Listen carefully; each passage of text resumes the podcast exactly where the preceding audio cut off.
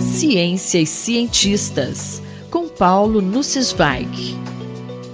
Professor, por que a aprovação de um projeto de lei pode prejudicar a pesquisa científica no estado de São Paulo? Caro Júlio, caras e caros ouvintes. Vejo-me forçado a usar o espaço da coluna de hoje para falar sobre a mais recente ameaça que paira sobre as atividades científicas no estado de São Paulo. Eu preferia falar de outro assunto, mais auspicioso para o futuro, sobre iniciativas que teimamos em conduzir para fazer avançar o conhecimento e o desenvolvimento com base no conhecimento. No dia 12 de agosto, o governador João Dória encaminhou à Assembleia Legislativa um projeto de lei para tramitar em regime de urgência, o PL 529. O objetivo é reduzir o déficit nas contas do Estado, algo que seguramente é necessário, Porém, no artigo 14 desse projeto, o governo pretende confiscar sobras orçamentárias das universidades estaduais e da FAPESP, a Fundação de Amparo à Pesquisa do Estado de São Paulo. Por que a autonomia das universidades e da FAPESP e as vinculações orçamentárias determinadas na legislação são importantes? As universidades estaduais cumprem um papel fundamental na formação de pessoal ultra qualificado, que é crucial para o desenvolvimento de qualquer país. Desde 1989, há autonomia de gestão administrativa e acadêmica nas universidades, com orçamentos que representam parcela fixa do ICMS. Em pouco mais de 30 anos, o crescimento foi notável e hoje as três universidades estaduais respondem por mais de 30% da ciência produzida no país. A FAPESP, que foi criada há quase 60 anos, recebe 1% da receita tributária do Estado e os recursos são de sua privativa administração, conforme determinado na Constituição Estadual. Tanto a autonomia quanto a vinculação de recursos refletem a sabedoria e a, e a, visão de legisladores do passado, que entendiam que educação superior e ciência não podem ficar ao sabor das preferências dos políticos de plantão.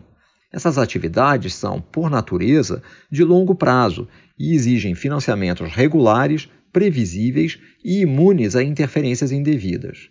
Vale a pena mencionar algumas das conquistas que ilustram a importância das universidades e da FAPESP para o nosso Estado. Um estudo conduzido por pesquisadores da USP permitiu descobrir que cada real investido em pesquisa e desenvolvimento, educação superior e extensão rural em agropecuária resultou em 12 reais de retorno para a economia paulista. No caso das universidades e da FAPESP, esse retorno chega a quase 30 reais para cada real investido. Em 2017, completaram-se 20 anos do programa Pesquisa Inovativa em Pequenas Empresas, o PIP da FAPESP, que já apoiou mais de 1.200 pequenas empresas em 127 municípios do estado. Finalmente, nos últimos anos, tivemos o surgimento de unicórnios nacionais, empresas que alcançaram um bilhão de dólares de valor de mercado. Os fundadores da maioria dessas empresas foram educados nas universidades estaduais. As universidades e a FAPESP deveriam ficar preservadas de cortes?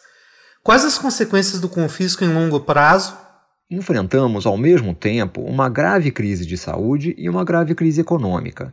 Seus efeitos foram ainda mais agravados pela postura irresponsável do presidente da República. Em São Paulo, onde o governo buscou seguir as recomendações da Organização Mundial da Saúde, a queda de arrecadação traz um déficit que precisa ser combatido. As universidades e a FAPESP estão contribuindo naturalmente com esse esforço, pois as suas receitas diminuíram juntamente com a receita do governo. Assim como o governo, elas têm despesas fixas obrigatórias, o que significa que já foram forçadas a cortar outras despesas. É apenas por contarem com reservas limitadas que têm conseguido manter as suas operações. A proposta de confisco feita pelo governo é uma maneira dissimulada de atacar a autonomia, concedendo os recursos previstos pela legislação, mas impedindo que sejam gastos adequadamente, que sejam alocados a projetos de longo prazo é um estímulo à má gestão, uma punição àqueles que praticam políticas de austeridade. Ao confiscar parte dos recursos de volta, o governo reduz efetivamente a vinculação orçamentária que a lei determina.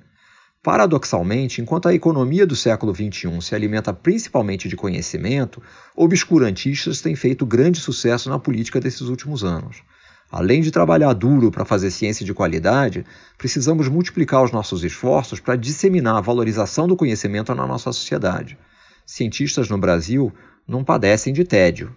Paulo Sensweig falou comigo, Júlio Bernardes, para a Rádio USP. Ciência e cientistas, com Paulo Nussweig.